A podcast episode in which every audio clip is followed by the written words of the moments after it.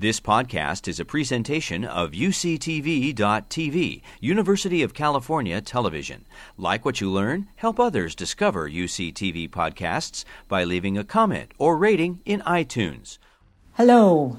Thank you to the CARTA organizers for inviting me to do this talk and share with you some of the exciting work we've been doing over the years on the interaction between infectious agents and our own human body system.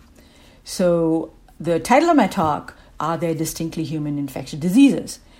Uh, but since I'm a pathologist, I'm going to show you a lot about some of the pathology that goes on uh, after the infectious diseases have infected us. Um, so, so th- this is the list of different topics that we had discussed over the years as uh, candidates for distinctly human diseases. There are a whole lot of definite candidates like myocardial infarction and carcinomas, cancers of epithelial origin. But as you can see, most of the items on this list are infectious diseases. And so today, I was, um, and this next slide shows you in red many, all of the infectious diseases that were on that list. So, as you can see from this next image, uh, data compiled from the Centers for Disease Control and Prevention and published in the New England Journal of Medicine. Uh, uh, in 1900, most of the deaths occurred uh, due to infectious diseases, as you can see, gastrointestinal infections, tuberculosis, pneumonia, or influenza. Now, in 2010, most of the deaths in humans occurred because of cancer or heart disease Heart disease is the primary cause, and infectious diseases has fallen to a very small percentage. Now, the reason for that, of, of course, is probably due to the use of vaccines. And um, most, uh, the first vaccine that helped eradicate a disease was smallpox, and now we're working on polio. A lot of the different vaccines to these different diseases have been discovered and are being used effectively. Um, and as, as uh, the causes of death in chimpanzees, though, are a little different, as you can see here. Uh, a whole list that is hard for you to see, but in an uh, autopsy review of about 35 years of data, they showed that it's cardiac events that causes the highest mortality in chimpanzees. But these cardiac events have a different pathology. It's not coronary thrombosis that happens in humans; it's interstitial fibrosis in chimpanzees.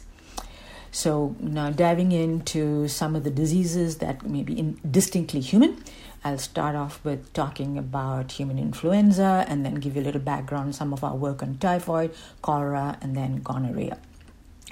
So, as an introduction, um, as I wanted to talk to you about the cell surfaces, as you all concentrated on DNA, making RNA, going on to make protein, but the cell is not really done until it makes the surface carbohydrates, which are called glyc- glycans, glycoproteins, glycolipids. And at the very tip of these glycans are these uh, diamond shaped structures um, that are known as sialic acids. These sialic acids are the terminal, very end monosaccharides attached to the underlying cell surface glycoconjugates and have been shown to show many important roles in um, the microbe binding that leads to infection. That'll be the um, topic of the talk today. Regulation of the immune response, progression and spread of human malignancies, and in certain aspects of human evolution. Now, these sialic acids can be uh, uh, attached to the underlying glycans in different linkages. These linkages, as depict, depicted here, may be alpha 2 3 6 linked, uh, alpha 2 3 linked to the underlying glycan, alpha 2 6 linked to the underlying glycan, or alpha 2 8 linked to the underlying glycan. Now, why am I showing this? It's because we've shown in our several studies that most pathogens like to bind to the alpha 2 3 linked sialic acids as shown here. But human influenza virus is unique in that it likes to bind to the alpha 2 6 linked salic acids. In some studies we did a couple decades ago with uh, Pascal Gagnon, here are some sections of the human trachea, sections of the chimp and gorilla and mouse tracheal epithelium. And the blue is the binding of the SNA lectin, which specifically binds to the alpha 2 6 linked sialic acids. And you can see here it's very on the outer edge of the epithelial cells, there's a lumen of the trachea. It's not present on the epithelial eh, cell edges in the chimp or the gorilla or the mouse. There's some present in the mucin, But this is what the flu virus sees as it's, as it's passing through and likes to bind to on the very edge, the alpha 2 6 linked sialic acids. Further studies done by Miriam Cohen in uh, Dr. Gagnew's lab, where she used the three different influenza viruses depicted here. Um, the influenza viruses, uh, you've heard them called H1N1 or H3N2. So H refers to the hemagglutinin, and that is what allows the virus to adhere, agglutinate. And then uses the N or the neuraminidase as like scissors to clip through the mucus and then allows the virus to enter further and attach to the um, epithelial cells under here. This is the negative control showing no attachment.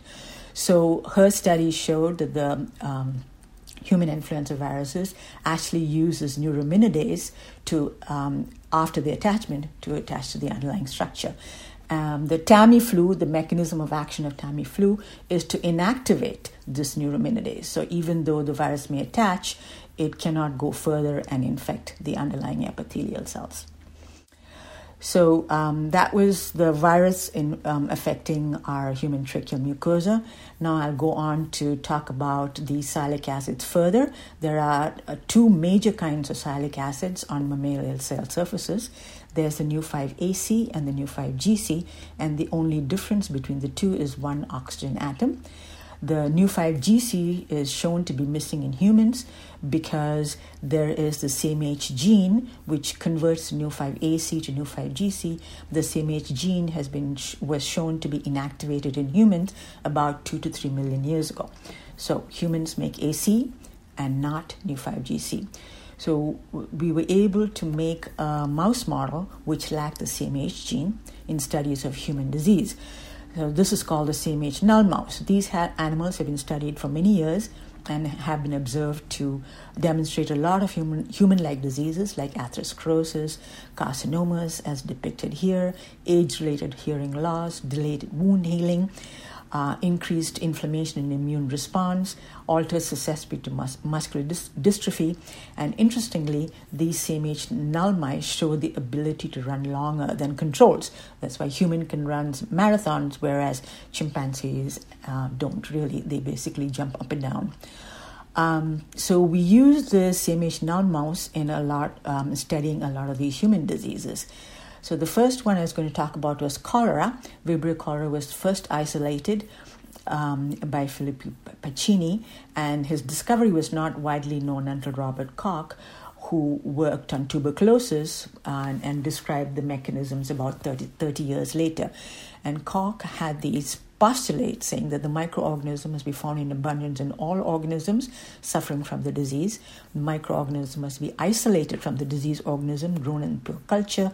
The cultured microorganism should cause disease when introduced into healthy organism, and the microorganism must be re-isolated from the inoculated diseased experimental host and identified as being identical to the original specific causative agent. So those were his postulates. But when he started studying cholera in 1884, he wrote in the British Medical Journal saying that all these, although these experiments were constantly repeated with material from fresh cholera cases, our mice remained healthy. Then made experiments on monkeys, cats, poultry, dogs, and various other mammals, but were never able to arrive at anything in animals similar to the cholera process. So, Vibrio cholera does not naturally cause diarrhea in adult mammals other than humans or in gene altered models. Now, cholera is a non invasive pathogen. Symptomatology occurs due to the production of an exotoxin encoded by a virulence factor. The toxin has an A subunit and 5B subunit, and we've shown that these um, the B sub- subunit is what binds to the ganglioside receptor on the intestinal epithelial cells. And then, through several steps, intracellular cyclic adenosine monophosphate opens the cystic fibrosis transmembrane regulator, and chloride ions are released into the lumen, and so this causes the epithelial cells of the small intestine to secrete fluids and electrolytes and cause the uh, watery diarrhea that can only be treated by extensive IV fluid replacement.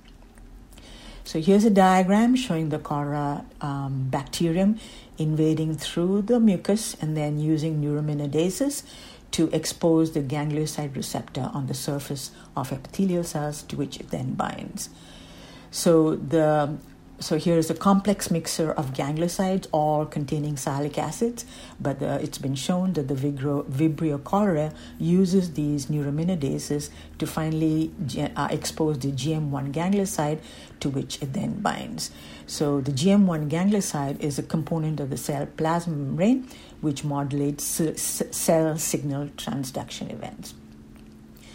So we use the SAMH um, null mice to study the cholera process, and here are intestinal loops that were infected with cholera from the wild type and from the SAMH null mice, showing distended ileal loops filled with watery fluid in the SAMH null mice, but not in the wild type then when we use sections from these same animals and saw that, saw that there isn't much binding seen with the cholera toxin by itself, but then when we use the neuraminidase, you can see lots of binding to the SAMH null mice epithelial cells in different concentrations.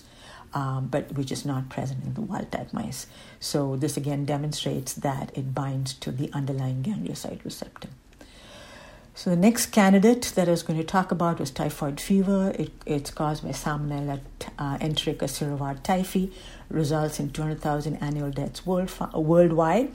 There's the toxic um, subunit and then the beta subunit, which is the binding part, which specifically recognizes glycans present in the human enriched sialic acid nu5 AC. So here is a diagram of the GI tract in the human adult which if you go down into that tube and take sections and look at it under the microscope, you can see these fimbriae, finger-like um, villi, which are, uh, allow a lot of the absorption to occur in the small intestine. And under the epithelium um, are these lymphoid pious patches. The surface epithelium that lies above these lymphoid pious patches are called M cells, and those are the cells with which the typhoid um, bacillus interacts with before it starts invading. So here again is a picture of the normal small intestine and a blown up view of that and a diseased small intestine full of inflammatory cells and edema. So and we've shown that the typhoid toxin binding is human specific. As you can see here, it recognizes Nu5 AC enriched sialic acids and not Nu5 GC um, sialic acids. And then frozen sections of small intestines from humans or chimpanzees using fluorescently labeled typhoid toxin or its binding defective PLTB mutant as a negative control shows binding on the human sections and no binding to chimpanzee sections of small intestine. Um, last thing to remember about typhoid toxin that the asymptomatic carrier state of some diseases was described first in typhoid. So, um, so Carl Joseph Ebert was um, described the bacillus that caused typhoid in 1880, and four years later, a pathologist, as we pathologists continue to do, demonstrating uh, the the actual process of the disease that actually happens, confirmed this link named Bacillus uh, typhi, which is not known today as Salmonella enterica. So um, the asymptomatic carrier state was first described by this person, Mary Malone, who was then known as Typhoid Mary because she was an Irish born cook, believed to have infected 51 people with typhoid fever, and the first person in the US identified as the asymptomatic carrier of the disease. Because she persisted in working as a cook, by which she exposed others to the disease, she was twice forcibly isolated by authorities and died after a total of nearly three decades in isolation. So, what was non, not known then was that the bacillus actually resides in the gallbladder, hides out, and one treatment for the asymptomatic carrier would have been to remove the gallbladder, uh, but that was not known at that time. Now, of course, um, that is a treatment to avoid the asymptomatic carrier state of typhoid. The next thing was going to talk about was gonorrhea. Neisseria gonorrhea causes the sexually transmitted disease gonorrhea. WHO estimates about 106 million cases per year. About one third of these are multi drug resistant. There's a high frequency of asymptomatic infections occurring in women. Untreated gonorrhea can lead to pelvic inflammatory disease and infertility. Gonorrhea has not been observed in other species. The disease model in chimpanzee was not successful. The molecular evidence is that the human factor H binds directly to one of the proteins on the surface of the gonococcus and leads to serum resistance only in humans. So here uh, are some pathology pictures um, of a uterus This is the uterus, the fallopian tube, and the ovaries. This is uterus and fallopian tubes that are removed from a patient that had pelvic inflammatory disease with fallopian tubes that actually were absolutely swollen and full of pus. Um, if if the uterus was allowed to remain, this would heal and cause scarring and lead to um, uh, infertility. This is a picture of a uterus that was removed and opened up. Uh, this is the cervix on the outside, this is the endocervix and the endometrium. If you looked at sections of this under the microscope, this part, the outside of the cervix and the, and the vagina, contained is made up of squamous epithelium, whereas the inner inside is columnar epithelium, as is shown here. Uh, the gonococcal uh, bacteria like to bind to the columnar epithelium, shown here. And as shown in this slide, the gonococcus, the components, is made up of uh, pili and several different proteins and a lipopolysaccharide. Uh, this is a scanning electron micrograph of fallopian tube explants showing non ciliated and ciliated cells and showing that the gonococcus actually binds to the non ciliated and not the ciliated cells. And this is a picture pulled from the internet to remind you to tell you that the gonococcus acts like a wolf in sheep's clothing because what it does is here's a diagram showing the diplococcus and gonorrhea with the cell surface proteins. It acquires sialic acids from the host using enzymes from the host, and this sialic acid then interacts with the cell surface receptors, which are Siglec, which are sialic acid recognizing lectin like receptors, on the surfaces of the columnar epithelial cells of the endocervix.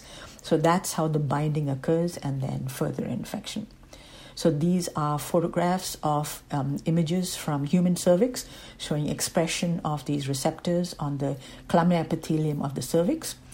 And when we looked at um, chimp um, epithelium, you can, we show here that the human siglecs, which are shown in black, bind better to the siglecs than the chimp siglecs.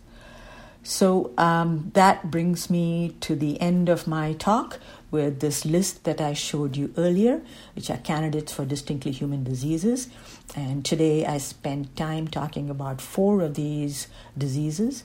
So, infectious diseases are caused by a variety of pathogens. The human body is made up of about 10 to 13 cells and hosts about 10 to 14 other microbes, which are bacterial, fungal, protozoal, and non pathogenic viruses, all of which part are part of the normal flora. Pathogenic organisms are distinct from normal flora and had developed highly specialized mechanisms to invade and elicit specific responses which contribute to survival. Bacteria classified into spheres, rods, and spiral cells, and virulence genes confer the ability to infect and may be carried by bacteriophages or bacterial viruses, as in Vibrio cholera organisms, which cause cholera. So that brings me to the end of this talk. And Thank you for your attention. Um, I hope I've communicated some of my excitement in discovering some of the patholo- pathology behind some of the events that occurred in, in infectious diseases. And perhaps I may have inspired some of the medical students out there listening to this to consider pathology as your career because you can not only do research and clinical and uh, be a physician's physician in your future. Thank you. You've been listening to a podcast by University of California Television. For more information about this program or UCTV, visit us online at uctv.tv.